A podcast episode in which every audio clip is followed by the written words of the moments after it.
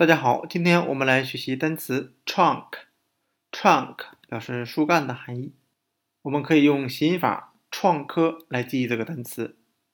我们可以想象一下，我们汉语的守株待兔这个成语，一颗小兔子撞到了一棵树干上，所以我们可以由创科来联想到单词 trunk 树干的含义。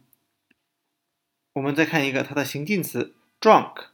Drunk 表示喝醉了、喝多了。那 trunk 树干和 drunk 这两个单词就差一个首字母，drunk 是 d 开头的单词，trunk 是 t 开头的。我们再看另外一个形近词 truck，truck 表示卡车。那这两个单词也是非常接近的形近词，只是把 truck 的 c 字母换成了 n 字母，就变成了 trunk 树干的含义。我们可以想象一下，这辆卡车拉着一车树干。